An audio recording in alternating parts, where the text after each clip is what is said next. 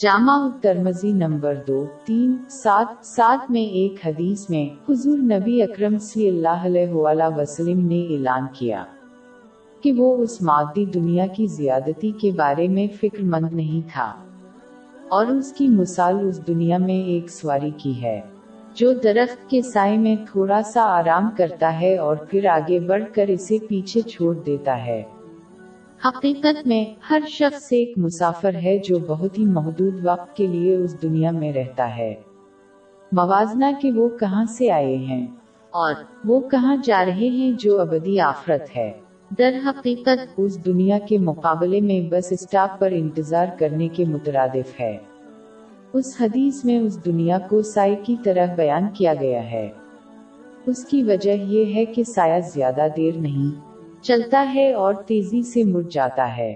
جس طرح انسان کے دن اور رات گزرتے ہیں۔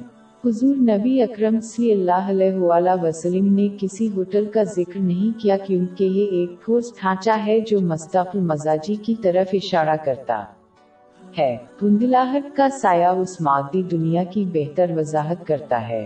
اس کی وجہ یہ ہے کہ کوئی فرد کتنا ہی بول رہا ہے وہ ہمیشہ یہ اعلان کرتے ہیں کہ ان کی زندگی ایک لمحہ کی طرح چمتی ہے اور محسوس ہوتی ہے۔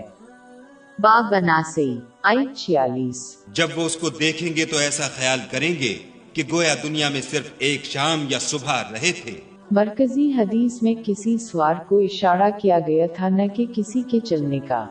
کیونکہ جو چل رہا ہے وہ سواری سے زیادہ درخت کے سایہ میں آرام کرتا ہے۔ اس سے مزید اشارہ ہوتا ہے کہ لوگ اس دنیا میں تھوڑا سا وقت صرف کریں کہ سائے میں آرام کرنا دنیا کو صحیح طریقے سے استعمال کرنے والے کی اہمیت کی نشاندہی کرتا ہے تاکہ ان کی ضرورت کی فراہمیوں کو حاصل کیا جا سکے۔